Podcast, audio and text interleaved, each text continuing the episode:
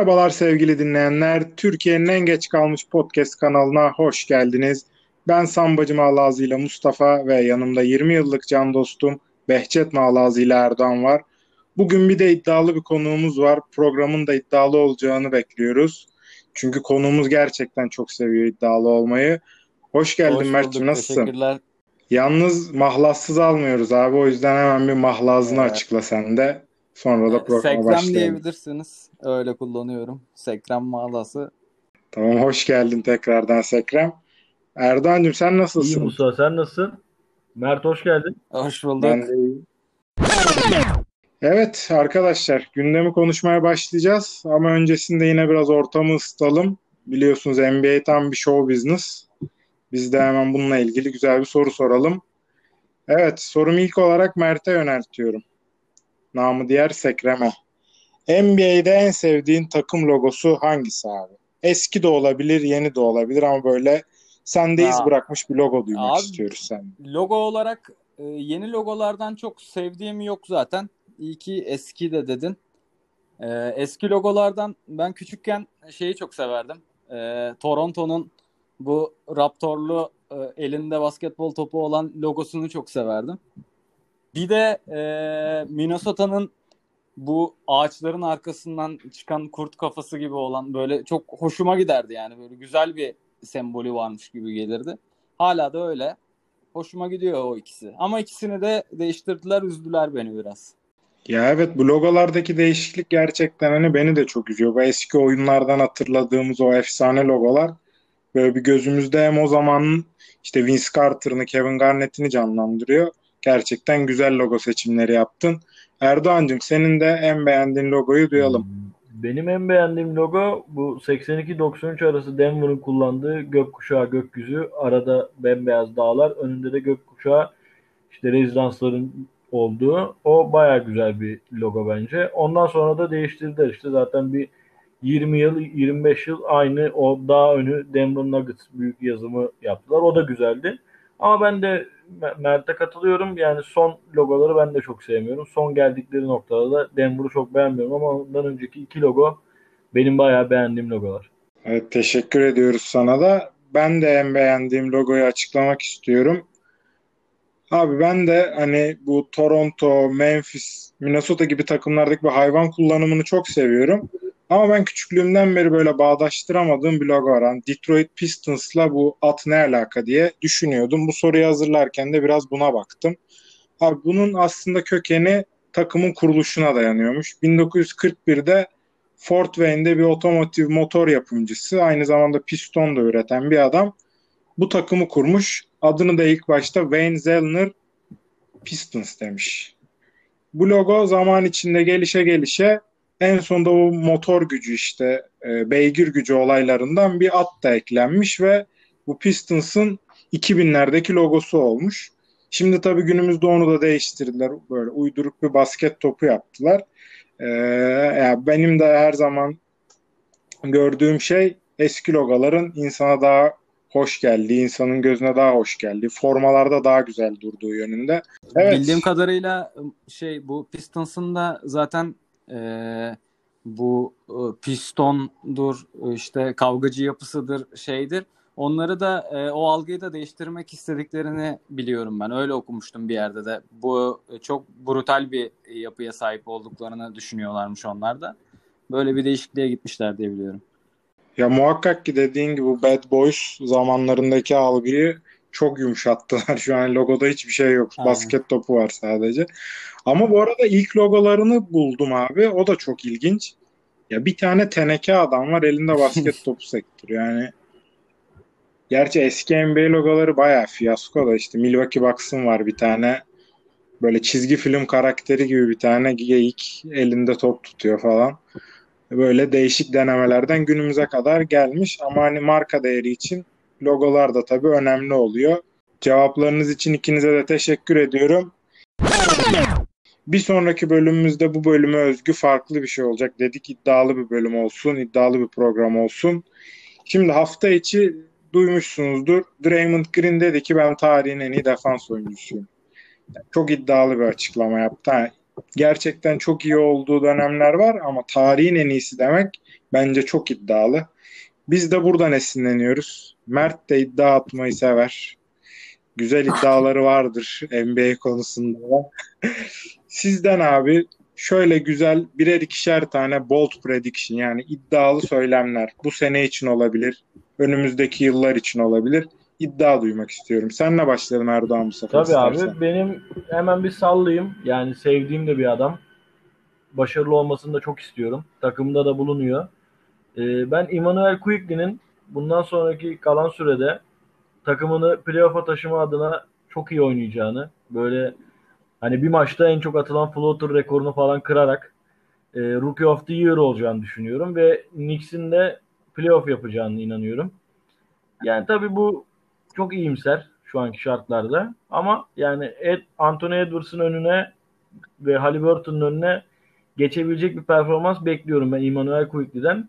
E, Emmanuel Quickly de tabii Sekrem'in yere salıp benim aldıktan sonra coşması da ayrıca bir bold prediction'a yakışsın istedim açıkçası. E, bence Emmanuel Quickly Rookie of the Year olacak.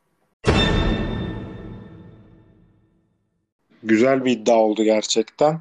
Şimdi biz bu iddialarla nasıl yarışacağız Sekrem? Sen de sıra hadi Öncelikle. Erdoğan'ın Immanuel Quickly hakkındaki yorumlarını e, dikkatle dinledim. E, ben takımımda barındırırken 4 maçta e, yaklaşık 30 top falan kullandı. 30'da 3 ya da 2 gibi bir isabet sağladı. 4 maç bir haftamı rezil ettikten sonra artık salma kararı aldım. Saldıktan sonra her şey bambaşka oldu. Yine bana özelmiş Immanuel Quickly'nin şeyi. Umarım Rookie of the Year olabilir. Erdoğan'a da bakalım umarım bizi şaşırtır diyelim. Benim bu konudaki bold prediction'ım ya hani ben bu sene için değil de e, devamı için bir yorumda bulunmak istiyorum. E, ben normalde bu takım takım değil, bu takım bu adam adam değil gibi yorumlarda çok bulunmayı severim. E, ama bu yorumda bulunacağım kişi bence adam, büyük oyuncu. E, ben Zion'dan bahsetmek istiyorum bu konuda. Yani Zion geçen sene belki bekleneni veremedi. Yazı sakatlık gibi problemlerinden ötürü çok da şey yapamadık, takip edemedik. Ama bu sezon hani o sakatlanacak mı, e, yok dinlenecek mi e, derken Zion hani bomba gibi oynuyor gerçekten. Hani sezonun başında hani acaba ne zaman sakatlanacak, performansı düşecek mi, e, kendi dinlenecek mi derken Zion günden güne performansını arttırarak devam ediyor. Yani zaten içeriye e, boyalı alan dominasyonundan bahsetmiyorum. Önünde durabilecek insan yok. Yani içeriye girdiğinde bir şekilde bir yolunu buluyor. Potanın arkasından geçiyor, önünden geçiyor, ittiriyor, bir şeyler yapıyor, sayısını atıyor. E, aynı zamanda mesela geçen seneki e, free throw yüzdelerine bakıyorsunuz. Free throw yüzdeleri 650 bandında. Şimdi 750 bandında. Ee, yani seneden seneye bence Zion'un şut performansı da yükselecek gibi geliyor. Bunda biraz Pelikan'ın şey etkisi de var. Ee, Pelikan'da kim eline topu alsa artık atmaya başlıyor. Yani Lonzo'nun da e, şut performansını biliyorduk. Ingram'ın da şut performansını biliyorduk. Orada da şey var şut koçu e, Fred Wilson mı? Öyle bir adam var. Yani onun gösterdiği performans oyuncuların üzerinde çok büyük etkisi var. Bence Zion da bu etkinin altında kalıp şutunu da geliştirirse bana önümüzdeki 4-5 yıl içerisinde hani goatluk tartışmalarına girebilecek kadar iyi bir oyuncu olacak gibi geliyor. Gerçekten güzel bir iddia. Özellikle Zion'un şov yaptığı şu dönemde arkamda sağlama alarak güzel Şimdi benim bold prediction'ım da Clyde Draxler'lerin, Scottie Pippen'ların, Sabonis'in babasının bile şampiyon yapamadığı Portland Trail Blazers'ın bu sene şampiyon olacağını iddia ediyorum. Yani şöyle Damian Lillard'ın gerçekten hani Portland camiası için çok şey ifade ettiğini biliyorum. Ya şu birliktelik bir şampiyonlukla taçlansın gerçekten çok istiyorum. Hazır şu an CJ McCollum ve Nurkic de dönmüşken ki onların yokluğunda da takımı çok iyi taşıyan rol oyuncuları geldi. İşte Robert Covington çok iyiydi. Gary Trent tradelense de çok iyiydi. Yerine şimdi Norman Powell var. Ya bu ekibin hani defansını biraz topladığı durumda kesinlikle rekabetçi bir takım olacağını düşünüyorum ama ben bu sene şampiyon olacaklarına inanıyorum canı gönülden. Umarız ki en son 1977'de efsane Bill Walton şampiyon yapmıştı.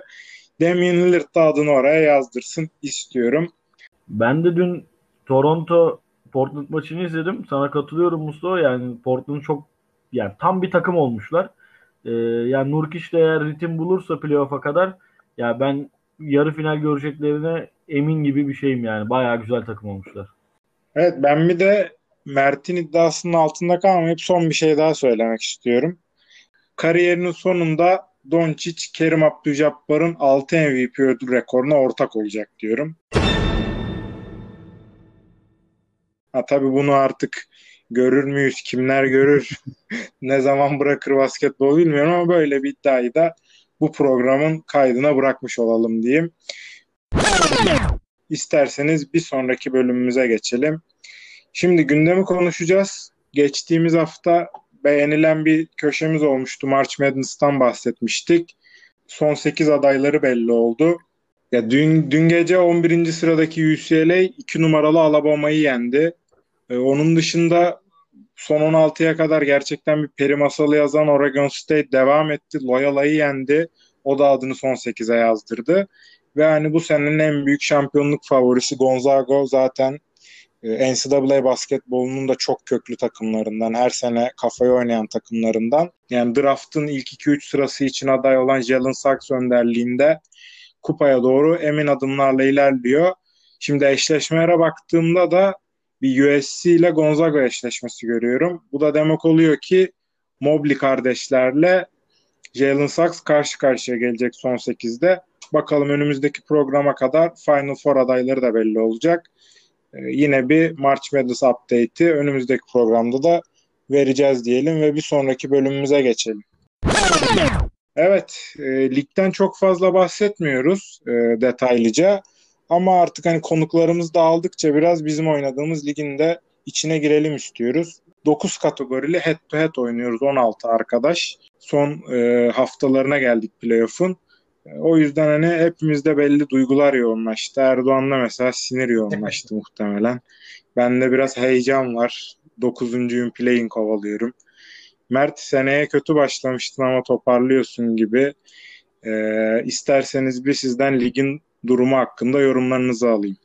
Evet yani ligimiz şu an biraz koptu. Yani 9 ve 10 arası bir 5-6 galibiyet var. Hatta Sekrem de şu an bizim alt tarafın lideri konumunda. Sekrem sana şeyi soracağım. Birinci seçtin bu sezon. Birinci seçerek başladın. Ee, neleri doğru yaptın? Neleri yanlış yaptın? Neden hastane kurdun? Neden Halliburton'u bu hastaneye mucize doktor ekledin? Ee, bu tarz sorularım olacak sana. Abi şimdi şöyle ben bu sene birinci seçtim. Birinci seçmemek için de bayağı uğraşmıştım hatırlarsanız. Biz 16 takımlı ligdeyiz. Birinci bir kere James Harden yazıyordu her yerde ama sezonun başında James Harden'ın nereye gideceği belli değildi daha. Yani takımsız bir James Harden birinci sıradan çekildi. Yani çoğu oynayan, dinleyen çoğu kişinin liginde de birinci sıradan seçilmiştir. E, el mecbur James Harden'la başlamak zorunda kaldık. Ama ikinci seçim tabii bu sefer birinci seçince 16 takımlı ligde 32. sıradan ikinci seçim seçeneği vardı. İkinci seçimlerde de şöyle bir sıkıntı meydana geldi. Mesela 32. seçtim, 33. seçtim arka arkaya. Ama 30. 29. 31. seçimlerde bir seviye fark etti arada. Yani Vucevic 30. sıradaydı. E, bir beklenti vardı Vucevic'ten. Ama mesela Jamal Murray ben seçtim 32. sıradan. 33. sıradan da Zion seçtim. Buralarda bir takım kopukluklar yaşandı. Yani şu an Zion'dan memnunum. Jamal Murray ne kadar sezonun başında olağanüstü çirkin bir performans sergilese de hani çöpten alınabilecek bir performans sergilese de hani sonrasında biraz toparladı. Şimdi ne olur yine belli değil. E, takımda bir trade bir değişiklik söz konusu. Topu ne kadar kullanacak, ne kadar 32. sıradan seçtiğime değecek onu bilmiyorum. Aşağılardan da biraz hani geleceğe yatırım yapayım. James Harden belli değil zaten. Geldikten sonra birkaç hafta sonra toplansın diye Porzingis, Aldridge yani oradan sonrası gitti artık yani. Derek White almışım. O da sakat bilmiyorduk sakat çıktı adam. Yani geçen hafta oynamaya başladı. Ben de geçen hafta e, Derek White'ı trade'ledim sonunda. Karşılığında yine güzel bir aset aldım. Yani e, Time Lord'u aldım. O konuda hep şeyim mutluyum ama yani Derek White'ı da takımımda göremedim. Lamarcus Aldridge'i zaten hani kimse göremedi herhalde ki hala ne yaptığı belli değil. E, Blake bir altındaki seçenek 97. sıradan Blake Griffin almışım. Blake Griffin'in hani basketbolla bir bağlantısı var mı onu bile ben anlayamadım yani. 14-15 hafta yaşadık Blake Griffin'le beraber. İyisiyle kötüsüyle diyemeyeceğim. yani takımımda çok var olmadı. Injury management, load management. Yani keyfi, keyfi gelirse oynuyor. Onda da oynamasa daha iyi. Yani e, 256 nokta 256 FG, nokta 300 FG, nokta 143 FG.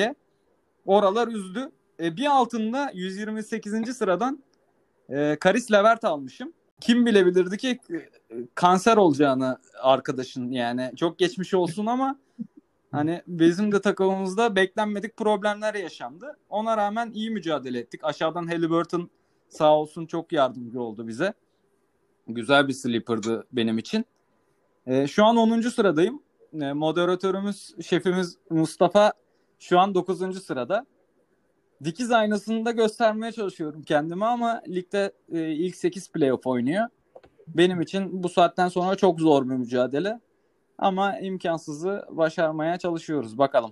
Peki abi sen bu adamları alırken injury problemlerinin olup olmadığını bilerek aldın. Tahmin ediyorum ki yani. Sağır Sultan bile bilir bu adamların injury prone olduğunu yetmediği gibi bir de sende sonra bir hastalık gibi oldu. Yani mesela Hasan Whiteside çöpte Hasan Whiteside'ı alıp bu akşam 5 blok koyacak sizi izleyinler falan. hani hep böyle bir hani olmayanı oldurma gibi bir yola gittim bu sezon ki geçen sezonun tartışmasız namalip lideriydin Covid patlayana kadar. Biz... E, onun da verdiği bir özgüven midir artık yani? Hani adamlar senin elinde yoğrulacak gibi bir şey. Hani Hasan Whiteside 16 kişi almıyor, 15 kişi almıyor, sen alıyorsun ne akla hizmet bu iş yapıyorsun bilmiyorum. Ha, Merak ediyorum. Hayır, benim zaten e, takım artık Taksim ilk yardım gibiydi. Ben de bir hasta bakıcı olarak bir Hasan Whiteside'ı da alayım. Ben daha önceden de Hasan Whiteside'la e, hani üzücü bir birlikteliğim olmuştu. E ondan sonra sonrasında bu sene de bir takımımda görelim dedim. Bir de Hasan Whiteside'ı neden aldım? Hasan Whiteside'ı bir de neden takımıma aldım? Bundan 1-2 ay önce e, Hasan Whiteside bir e, Brooklyn Nets'e tradelenmelisin ve orada oynamalısın diye bir tweet'e favlamıştı. Boştaydı o sırada. Zaten takımımda da çok sakat vardı. Bir süre bekleyeceğim diye düşündüm. Hasan Whiteside de o sıralar tradelenme ihtimali vardı. E, Marvin Bagley'nin hani sakatlığı belli değildi.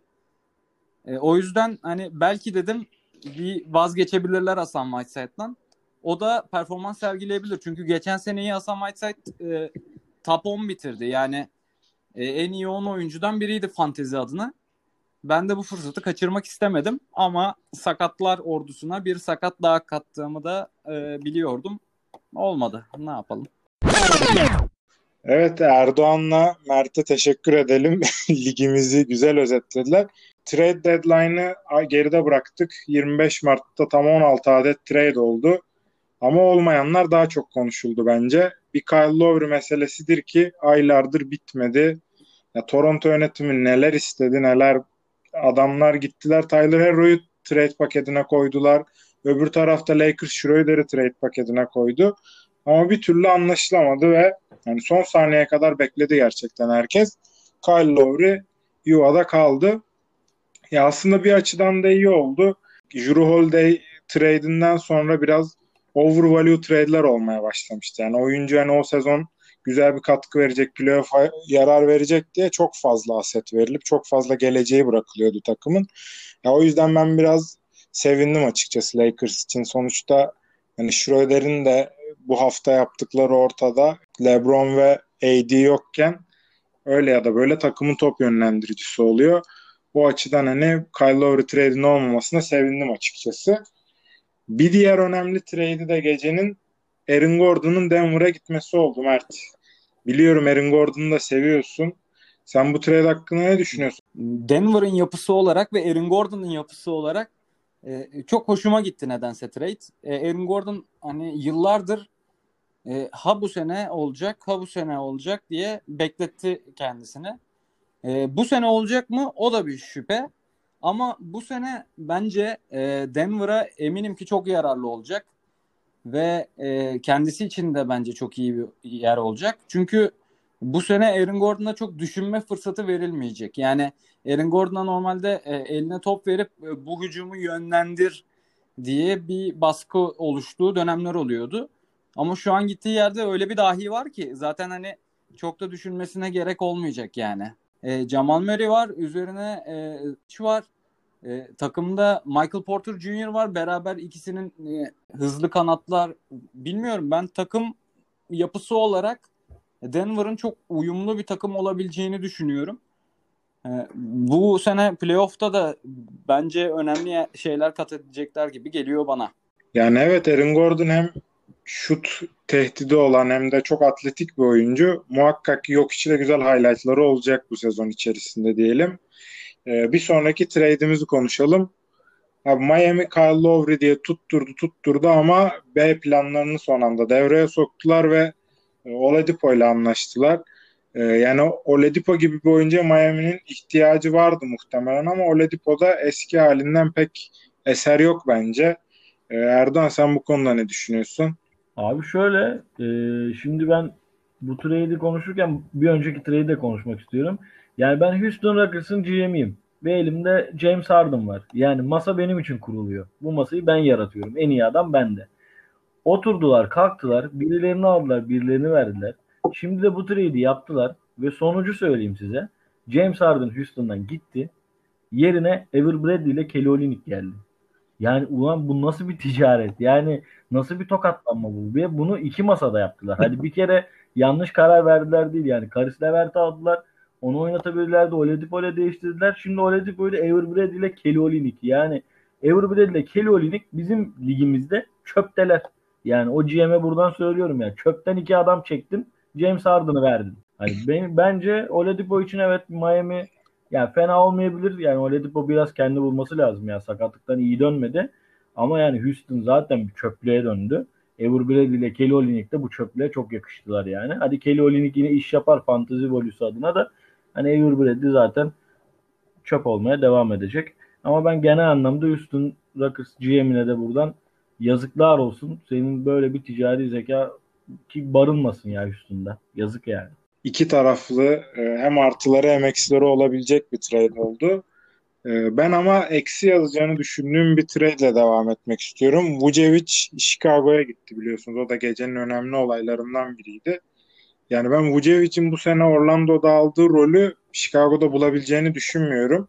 Ya şu açıdan düşünmüyorum. Çünkü inanılmaz bir skorer var. Zach Levin orada. Vucevic bir numaralı opsiyon bence olmayacak. Bir numaralı opsiyon kesinlikle Zach Levin olarak devam edecek.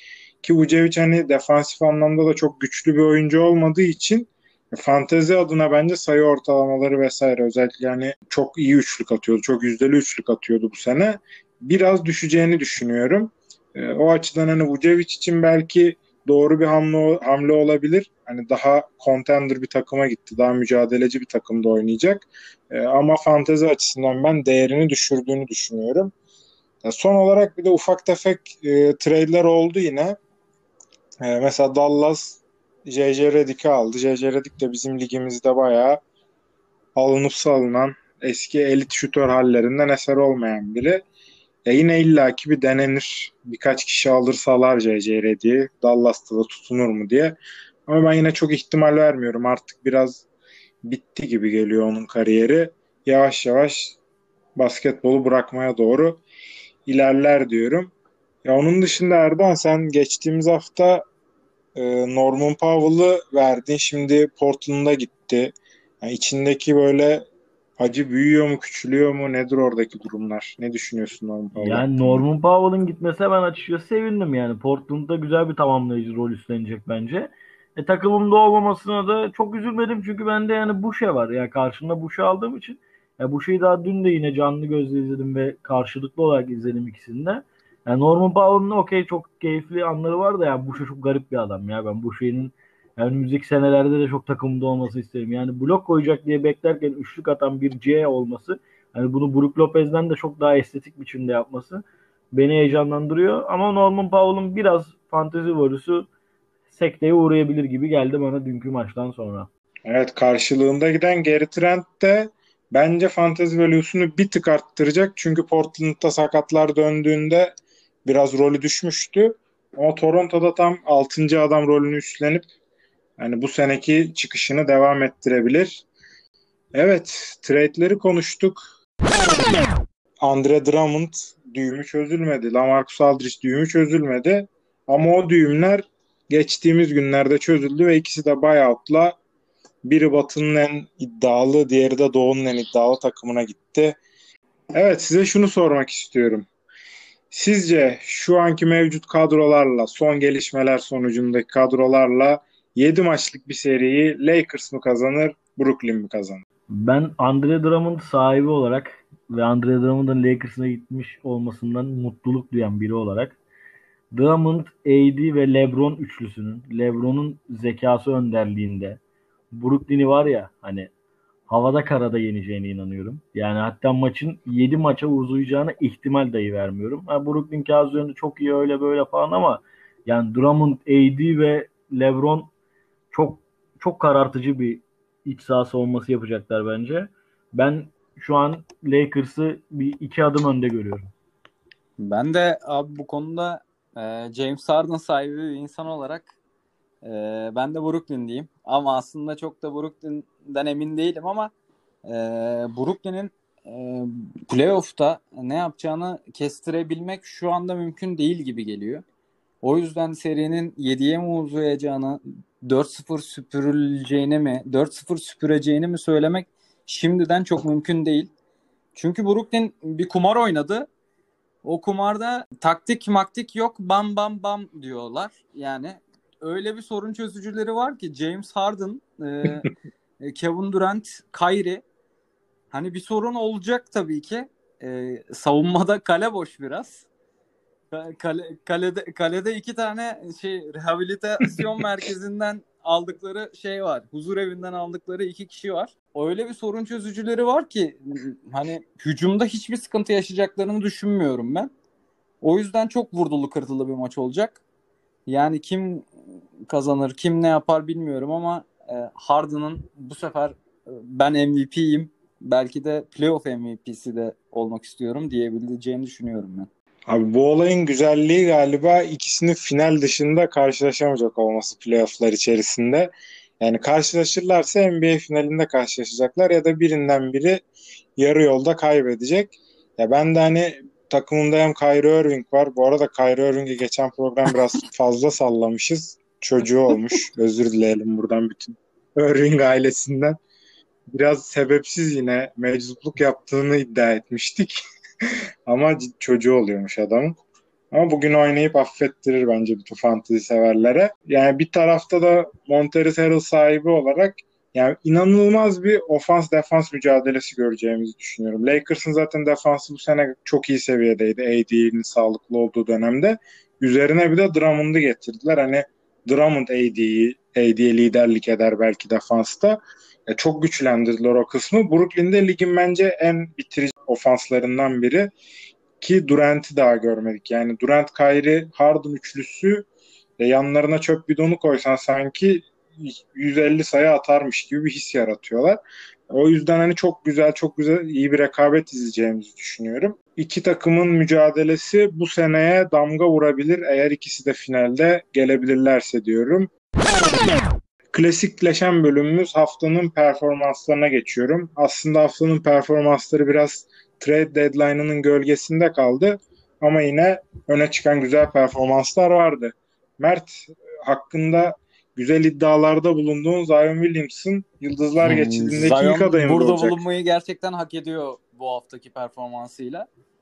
Ee, şu an yani bu hafta 35 sayı, 8 rebound, 5.3 asist, e, 0.7 top çalma, 0.7 blok ortalamalarıyla oynadı.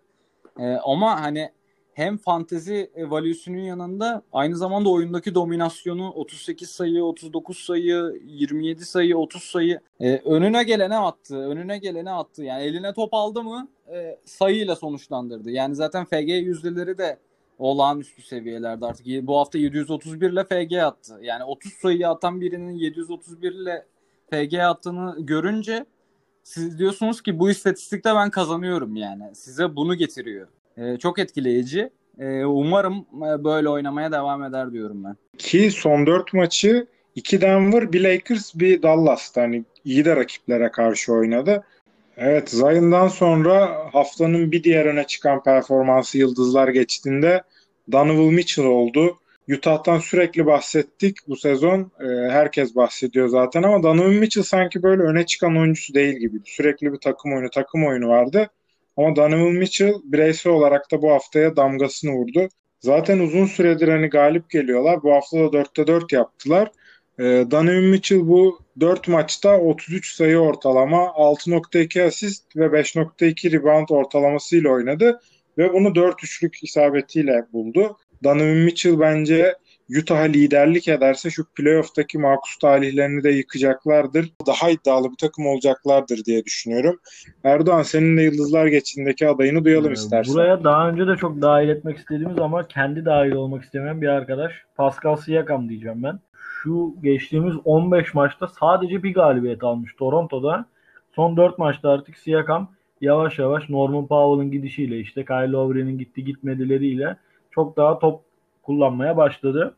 Ee, çok iyi ortalama yakaladı bu hafta. 25 sayı, 9 rebound, 5 asist ve steal bloksuz da maçı geçmedi. Ve bunları çok az turnover'la yaptı. Spicy P'nin de biraz kendini bulduğunu düşünüyorum. Ve bundan sonraki süreçte de playoff yarışında takımda bayağı bir top kullanacağı benziyor. Ve bir takım psikolojik problemlerini de aşmış gibi göründü bana. İnşallah öyle devam eder. Yıldızlar geçidindeki isimlerimizi bitirdikten sonra e, emekçiler bölümüne geçiyoruz. Emekçiler bölümünde benim ilk adayım ve bu hafta herkesin gönlünü mest eden Darren Fox var. E, Darren Fox bir rekora yaklaştı. 82 sayı attı ama 24 saatte attı. 2 maçta attı. Bir maç 44 sayı atarak kariyer rekorunu kırdı. 4'te 4 yaptı bu arada Sacramento. Bu haftaki yaptığı 4 maçlık ortalamalarda 37 sayı, 5.5 asist, 2 steal ve bunları 650 FG ile yaptı. Yani gerçekten muazzam bir performansı Darren Fox'un ki. En sonunda son galibiyette de e, Harrison Barnes'a tam sağa çok güzel bir pası vardı. Harrison Barnes da şansa müthiş bir buzzer attı. E, Darren Fox ile daha da kendini gösteriyor ve hani süperstar olacak moda girdi bence. Yani bence de Darren Fox bu yeni nesil guardlar içinde çok önemli bir yere sahip. Performansını da üstüne koyuyor ki ben bu ayın oyuncusu seçileceğini de düşünüyorum. Çünkü hani Sacramento 12 maçta 8 galibiyet aldı Mart ayında. Darren Fox da 30 sayı 7 asist 2 top çalma ortalamayla oynadı. %50 ile saha içi isabet buldu. Bence en ciddi adaylarından biri olacak ayın oyuncusunda. Ben bu emekçiler kategorisine bir üçlüyü koymak istiyorum. Özellikle LeBron ve AD'nin yokluğunda kendi çaplarında bir Big Three oluşturan Schroeder, Kuzma ve Harrell. Ha, bu Big pek bir başarısı olmadı. Son 6 maçta sadece 2 galibiyetleri var ama ya bireysel olarak hepsi üstüne koymaya çalışıyor. Yani sonuçta bir fantezi olarak baktığımızda Schroeder ya da Montrezl Harrell sahibi biri mutlu oluyordur bu durumdan öyle ya da böyle. Schroeder mesela bu haftanın stil lideri oldu. 11 stil yaptı. Schroeder 19.6 Monterizar'ın 21 sayı ortalamayla oynuyor. Keza Kuzma da hani bu hafta bir 25 bir 21 sayı attığı maçlar oynadı. Ee, yani Cleveland karşısında çok düşük yüzdeyle attı o maçı saymazsak. O da hani bu Big Three'nin önemli bir parçası oldu. Evet Mert, senin emekçiler kategorisindeki adayın kimdir? Buralar sizin alanınız. O yüzden e, şey diyemem. Ama emekçilere geçiyor mu onu da bir sorgulamak lazım. Wiggins demek istiyorum ben. Takip ettiğim bir oyuncu değildi normalde ama son günlerde bir açıp bir bakayım istedim. Son 6-7 maçtır e, bayağı performansı yüksek ama galibiyet getiremiyor. Biraz Darren Fox'un aksine bir oyuncu kendisi. Ama son maçlarda işte 40 sayı attı, 26 sayı attı, 29 sayı attı. Bunların yanında üçlükler hani e, performans olarak, fantezi olarak çok e, değerini yükseltti son zamanlarda. Bence direkt bu kategorinin içinde bir isim ya Andre Wiggins. Ee, bir de yani Stephen Curry döndüğünde de bu performansı sürdürürse Golden State'in playoff play'in muhabbetini de sonuçlandıracaklardır. Hani belki Stephen Curry'nin dönüşüyle Wiggins, Curry, Draymond Green bir trio olup takımı rahatça belki playoff'a götürürler kalan maçlarda. Bekleyip göreceğiz bunu. Ee, ben bir de bu hafta geçtiğimiz hafta da bahsettik ama Danny Green'in de altını çizmek istiyorum. Hani 3 maçta 16 üçlük attı. Hatta bir maçta 8 üçlüğü var. Yani yüzük almaya gittiği Lakers'ta 8 üçlük attı. O kadar sen ekmeğini yemişsin bu takımın. Ama biraz daha insaflı olabilirdi diye düşünüyorum. Son olarak ben de bir isimden bahsetmek istiyorum. John Wall, namı diğer Wallstar. 20 maçlık yenilgi serisini artık bitirmesi için bir şey yapması gerekiyordu. Ya shutdown yiyecekti ya seriyi bitirecekti. O da 2016'dan beri ilk triple double'ını yaparak seriye son verdi. E, bu hafta da benim de takımda olduğu için çok yakından takip ettim. E, toplamda 44 asist yaparak bu haftanın lideri oldu. Umarım da öyle devam eder. En azından özlediği basketbolu biraz daha oynar. Ve John Wall'u izlemesi de apayrı bir keyif yani. İnşallah biraz daha böyle Wood'la beraber oyna, oynarlarsa çok daha iyi olacak. Çünkü öbür türlü yani gerçekten çerli çöple oynuyor. Yani adam da haklı. Bu arada John Wall da 1990 doğumlu. Bunu da belirtelim. Hani herkes 36 yaşına falan sanıyor adamı da. Yani daha 30-31 yaşında. İyi de döndü sakatlıktan. Umalım bu sezon onun için bir ısınma sezonu olur. Seneye çok daha iyi olur.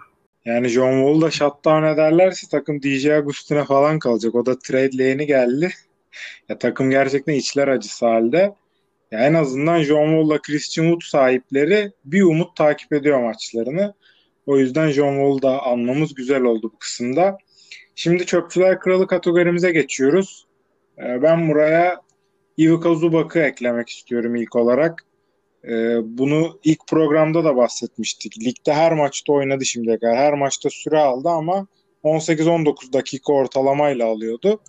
Ya bu hafta biraz oynadıkları rakiplerden de dolayı süreleri 25 dakikalara çıktı. Bu da hemen etkisini gösterdi. Hani double double ortalama yakaladı bu hafta. 11 sayı 10 rebound. Üstüne bir de 2.5 blokluk bir performans gösterdi. DFS'de de mesela 35 puanlık ortalama bir hafta geçirdik. Yani Ivica Zubak muhtemelen 10 dolarlık bir adamdır Daily Fantasy'de. O yüzden gerçekten haftanın çarpıcı performanslarıydı Çöpçüler Kralı kategorisinde. Ee, bir de haftanın bir diğer uzunu vardı Erdoğan. Sen geçtiğimiz hafta bu Moses Brown'u çok konuşmak istemiştin. Bu hafta yine ya olmayacak evet işler abi, yaptı. Son, son maçında zaten 23 rebound alarak hani franchise rekoru kırdı adam ve 2 e, yıllık kontratı da kapmış oldu bu performansıyla. E, gerçekten hani izlemesi çok garip bir adam ya. Çok şaşırıyorum herifi gördükçe. 2-18 olan bir adam. Pick and roll'u da çok güzel yönetebiliyor aynı zamanda. E, bu 4 maçlık istatistikleri insanı bayağı cezbediyor. Zaten roster'da da şu an 63 oldu. Yani bu adam sıfırdı yani. Hani daha bir hafta öncesine kadar sıfırdı. Ben aldığımda %5, %6'ydı. Hatta buradan bir davkada selam çakalım. Ee, o bir gün bana yazdı özelden. Moses Brown'da gözün olsun diye. Onun edak yoktu zaten. O biliyorsunuz o free agent canavarı olduğu için. Ee, ben de onu hatta konuştuktan sonra direkt telefonu da kapattım. Direkt chat bir aldım Moses Brown'u. Ee, ve çok mutluyum. Hatta şimdi hemen trade teklifleri de geliyor Moses Brown'a. Üst taraftaki arkadaşların dikkatini çekti. 21 yaşındaki center bence Al Horford'un shutdown'u ile beraber çok şükür hepimiz rahatladık. Yani gençlerin önünü açmak gerçekten önemli. Yani Oklahoma City'de daha böyle bir süre crash gibi devam edecek gibi bu piklerle falan. Oklahoma'nın madenleri gerçekten benim de çok ilgimi çekiyordu. Ama Erdoğan çok güzel bir hareket yaptı Moses Brown'la. Gerçekten ilginç de bir performans sergiliyor. Çok hoşuma gitti e, istatistiklerini görünce. 23 rebound falan. Erdoğan gerçi sever 23 reboundlık adam almayı. Takımı, takımı 23 reboundlardan oluşuyordu. E, birini çok bekledi. Bakalım Lakers'ta da gelecek mi o 23 rebound. E, benim çöpçüler kralındaki adayım salmaz olaydım dediğim Alec Burks. Gittik e yine aynı Emmanuel Quickly gibi adamı sabredemedik saldık takır takır top oynuyor. Aa, üçlükler, e, sayılar, e, reboundlar her şeyi yapıyor Alec Burks. Son hafta ortalamalarını söyleyeyim. 3.3 üçlük, 23 sayı, 6 rebound, 3 asistle oynuyor. Top çalmalar, bloklar yapmayacağı istatistikleri bile yapıyor New York'ta. Boşluk buldu. Oynuyor bu çocuk. Vallahi New York'tan kimi salsak zaten coşturdu. Benim adayım tam çöpçüler kralı. Adına layık Alec Burks. Bu olacak galiba. Daily Fantasy'de de 40 puan ortalamayla geçirdi bu haftayı. Muhtemelen bu da 14-15 dolarlık bir adamdı yani. Güzel oldu bu kategoriye. Şimdi haftanın performanslarını bitirdik. Ama konuşacağımız bir bölümümüz daha var. Özellikle e, playoff yarışı kızıştı fantaziliklerinde. Son haftalara geliyoruz. Bazen ufacık hamleler gerçekten hani, ay bir sayı alsaydım, bir üçlük atsaydım o hamlelerin yapılacağı zamanlara geldik. Özellikle playoff kovalayan takımlar için. Hazır trade'ler de bitmişken bazı oyuncuların fantazi value'ları muhakkak artacak. Biz bu bölüme fırsat reyonu dedik ve fırsat reyonunun en gözde ismi Mert.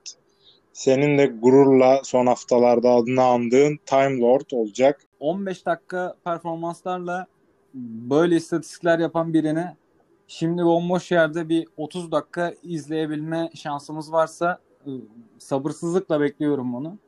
Yani Time Lord son 10 maçta 30 e, blok koydu. Maç başı 3 blok ortalama ki bu daha süresi artmadı. Artınca ne olacak? Merakla bekliyorum ben açıkçası. Verimliliği zaten inanılmaz fazla. Gördüğünüz üzere hani yaptığı ortalamalar bu dakikalarda yapıyor. Şimdi bakalım yükselince ne olacak? Yani takımda e, Boston'da önünde de çok başka bir seçenek yok gibi Boston için. Yani son gün gittiler e, Cornet Mornet bir şeyler aldılar ama Time Lord bırakmaz oraları artık. Bakalım yani bu konuda bence playoff'ta olması gereken biri takımlarında insanların. Takafol geliyor bence. 10-15 dakika düzenli süre alsa hani ben bir şeyler yapacağını düşünüyorum. Fantezi bölüğü getirmez ama hani o adamın biraz artık süre almaz. Ne yapıyorlar abi bu uzunları takafol bol bol alıyorlar bu adamları. Yatırıyorlar 2-3 sene. Neyi öğreniyorlar bilmiyorum artık. Bir şeylerini görmemiz lazım sahada. Ama hani Time Lord anlaşıldığı üzere ilk opsiyon dediğin gibi. Bir ara gözünden falan bir şeyler oldu bunun. Güneş gözlüğüyle takılmak zorunda kaldı. Ondan oynayamadı falan. Evde taraftar ilginç bir şekilde çok seviyor yani. Süre alsın istiyorum ben de. Ee, benim buradaki fırsat reyonunda konuşacağım isim Nico Mannion olacak. Ee, Vanamaker tradelendi son gün. Ee, şu an hani bu demek oluyor ki Nico Mannion bu takımın ikinci point kardı. Ona güvendiklerini gösterdiler. Hani ki bu oyuncu da ya boş bir oyuncu değil. Geçtiğimiz programlarda konuşmuştuk. Bu bir high school yıldızıydı aslında Nico Mannion böyle. Bu McDonald's All Pro'larda full highlightları vardı, crossover'ları falan vardı adamın. Ki G League'de de iyi oynadı NBA'ye geldikten sonra 19 sayı 7 asist ortalamaları vardı. Ya ben fantezide değerinin biraz artacağını düşünüyorum. Özellikle Curry dönene kadar gerçi az kaldı ama iyi süreler alacak diye düşünüyorum. Bizim Dwight Howard e, yani zaten Embiid'in sakatlığını hepimiz biliyoruz. Dwight Howard trade öncesinde de value'sunu arttırmıştı. Bir de üstüne Tony Bradley'i yolladılar. Artık başka bir opsiyon yok yani. Sadece Dwight Howard'ın üstünde Philadelphia Center'ı. Ama Dwight Howard da son iki maç üst üste birinde 6 dakika birinde 17 dakika falan oynayıp ikisinde de e, teknik iki foul'den atıldı. Ben anlamadım Philadelphia yönetimini de anlamadım. Yani hani fantezi valüsü olarak çok değeri arttı da ya tek center Dwight Howard'da kalmazsın kardeşim. Sene başında da kalmazsın. Trade deadline bittikten sonra hiç Tony Bradley niye yollamıştı hiç anlamış değilim bu konuyu. Artı bu hafta rakibimdeydi Dwight Howard. Ya öyle zararlar veriyor ki fantezide takıma. Yani bu kadar FT saçmalayan, bu kadar turnover yapan bir adam olamaz. Ama yine de rebound blok anlamında ve FG anlamında takımı sırtlar. Bence önümüzdeki günlerde biz çöpçüler kralında Dwight Howard'a yer vereceğiz. Abi burada şu, yani Tony Bradley gerçekten benim de anlamadığım bir hamle oldu. Ben mesela normalde Tony Bradley'i bu fırsat reyonuna koyardım. Embiid de takım bu adamın etrafında kurun falan böyle bir hype'landı. Ama yani dünyanın en saçma üçlü trade'inin arasında güme gitti. Bakıyorum trade'e şimdi. Philadelphia George ile aldı. Yanında Brezdeikas şutör aldı bir tane ama hani bir şey olacağı yok ondan. Knicks Terence Ferguson'la Vincent Poirier'i aldı saldı. Yani hiçbir şey almadılar aslında. Sadece böyle second round değiştiler aralarında. Bir de burada abi çok ilginç bir şey buldum. Knicks Emil Prez için haklarını almış bu trade sonucunda. Galatasaray'da oynayan Emil Prez için NBA hakları şu an New York Knicks'e gitmiş. George Hill takasıyla. ya bir de şimdi fanteziverlerin yamyam gibi beklediği bir takım var. Orlando Magic malı mülkü her şeyi sattı. Kim bu takımda oynayacak? Kimin fantezi değeri artacak? En çok bu merak ediliyor. Ee, burada size aslında onu sormak istiyorum. Hani aslında iyi oyuncular var fantezi açısından. Dönem dönem böyle göz kırpılan oyuncular var. Terence Ross ı, Twitter'dan cevap verdi zaten. Ben elime aldığımı sıkacağım diye bir tweet, tweet attı. O ilginç bir durum oldu bilmiyorum. Yani bence de öyle olacak. Çünkü takımda zaten Okake Bukake e, Bakon Makon gibi bir ton adam kaldı. Anladım. Yani ben de tam olarak hani oyunculuklarına bile hakim değilim yani Okake'nin falan. Bacon'ı e, bir süre gördük kısıtlı sürelerde e, yüksek performans gösterdiğini falan. Ama hani e, Terence Ross'un e, fantezi value'sunun çok yükseldiğini söylemek yalan olmaz herhalde. Dwayne Bacon demişken e, ben de dün Dwayne Bacon'ı DFS'de takımıma aldım. Hatta diğer oyuncuları da güzel yerleştirmişim. 2150 kişide 3. oldum. Dwayne Bacon da bir 40 puan falan yaptı. E, bence bu takımdan Terence Ross shutdown da yiyebilir ama Dwayne Bacon burada sanki bayağı top kullanacak gibi. Yani Okake Cambridge ben de ikilemliyim. Alınabilirdi kesinlikle. Ama ben burada bir şansım olsa Dwayne Bacon'dan yana kullanırdım. Abi ben Uşak Sportif'in yıldızı Cambridge diyorum ya. Kesinlikle lan pivot rotasyonunda önemli bir rol alacaktır diyorum ki ben hani adamı daha ilk hafta favorilere attım. Bir türlü o sıçramayı yapmadığı için çekemedik çöpten. Belki artık kalırsa çekeriz diyeyim. Ee, ben bir de DJ Agustin'in de bu başsız üstünde iyi bir rotasyon lideri olacağını düşünüyorum öyle ya da böyle. Asist yapan, şut atan bir oyuncu. Belki ona da bir göz atmakta fayda olur. Önümüzdeki kalan 3-4 haftada playoff'a. Evet, fırsat reyonu bölümümüzün de sonuna geldik. Şimdi sevilen bölümümüz soru cevap kısmına geliyoruz. Öncelikle ben sorularımla sizi terleteceğim biraz. Ligin kaptırdığı toplarla en çok sayıya izin veren oyuncusu sizce kimdir? Yani kaptırdığı top sayı oluyor. Aynen öyle. Ama turnover kralı kim ya ligde? Ben Julius Randle diyorum. Top kaybı yüksek bir oyuncu. E bir de top kaybettiğinde de e, açık alanda sayı olabileceğini düşünüyorum. Öyle bir seçim yaptım. Julius Randle diyorum.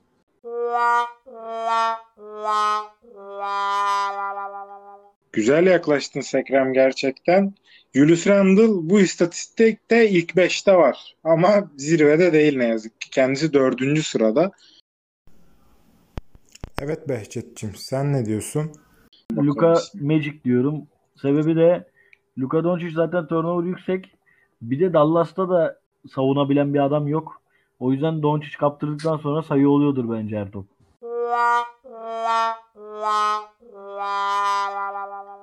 Ne yazık ki Doncic de doğru cevap değil. Doncic ilk 5'te de bulunmuyor. İsim hepinizi çok şaşırtacak, çok alakasız gelecek. Zach Lavin. Toplarla tam 610 sayıya izin vermiş. O alanda da ligin zirvesinde gerçekten e, Chicago Bulls.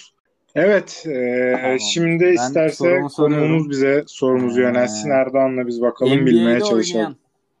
Türkiye'de hakkında yakalama kararı çıkan basketbolcu kimdir? Enes Kaç Bülent Kanter yılında e, draft edilmiştir? Soru, sorum ilerleyen bir soru. 2012 Kaçıncı sıradan draft edilmiştir? 2 E, Mustafa'cığım senden de cevapları alalım ondan sonra söyleyeyim. E, 2011 Ben de 2014 Erdoğan dördüncü yaklaştı. sıralamak E, istiyorum. sıra olarak da üçüncü sıra Erdoğan e, ikisinde de birer yaklaşarak iyi bir şeyde bulundu. Ya bu şeyde e, ben bu soruya bakarken e, beni şaşırtan e, aslında Enes'in kaçıncı sıradan seçildiği değil, altından kimlerin gittiğiydi. 9'dan Kemba alınmış, 11'den Klay Thompson alınmış. Az önce bahsettik 12'den Alec Burks alınmış. 15'ten Kawhi Leonard alınmış, 16'dan Nikola Vucevic alınmış. Yani bu isimlerin üzerinde 3. sıradan seçilmesi beni şaşırttı. O yüzden bu soruyu sormak istedim sizlere. Vallahi Erdoğan yaklaştı. Gerçekten terletti bu soru hepimizi. Şimdi isterse Erdoğan'dan sorum- sorusunu alalım. 2010 yılından beri atılan buzzer beater'lardan en uzak mesafeli buzzer'ı atan oyuncu kimdir ve mesafesini sallayabilir misiniz? Yani ben duygusal olacağım. Buzzer ve uzak mesafe deyince benim aklıma tek bir isim gelir. O da Dame Time'dır. Dame Time 40 feet'ten aşağı yukarı kaç metre oluyor? Orta saha 40 feet'e yakın bir şeydi.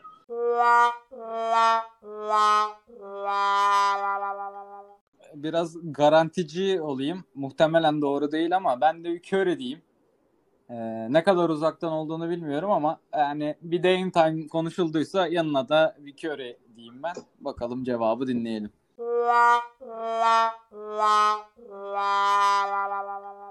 Yani ikinizin de tabii akla gelen ilk isimleri söylediniz. Yani mantıklıydı. Mustafa elveda yaptığı Paul George'a playofflarda önündeki attığı buzzer'da da 36 fitmiş. Bilgin olsun. Benim söyleyeceğim isim e, Jeremy Lamb 19 Mart'ta attığı bir buzzer var. 48 fitten atmış.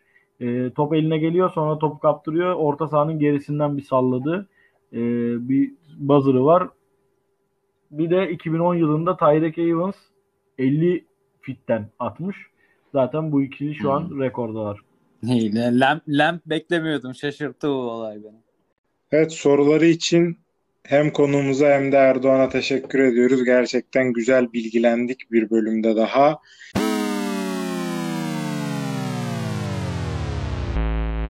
Evet Sekrem teşekkür ederiz gerçekten konuğumuz olduğun için. Güzel bir program güzel bir yapmaya programdı. çalıştık. Oldukça iddialı olmaya Çok- çalıştık yer yer. Teşekkür de- ederim. Çok Ben güzel bir teşekkür ederim. programdı. Sizi de keyifle dinliyoruz. Buraya gelmek de çok keyifliydi. Ee, devamını da bekliyoruz sizden. Teşekkür ediyoruz bu güzel yorumların için. Evet sevgili dinleyenler, hepinize iyi günler, iyi haftalar diliyoruz.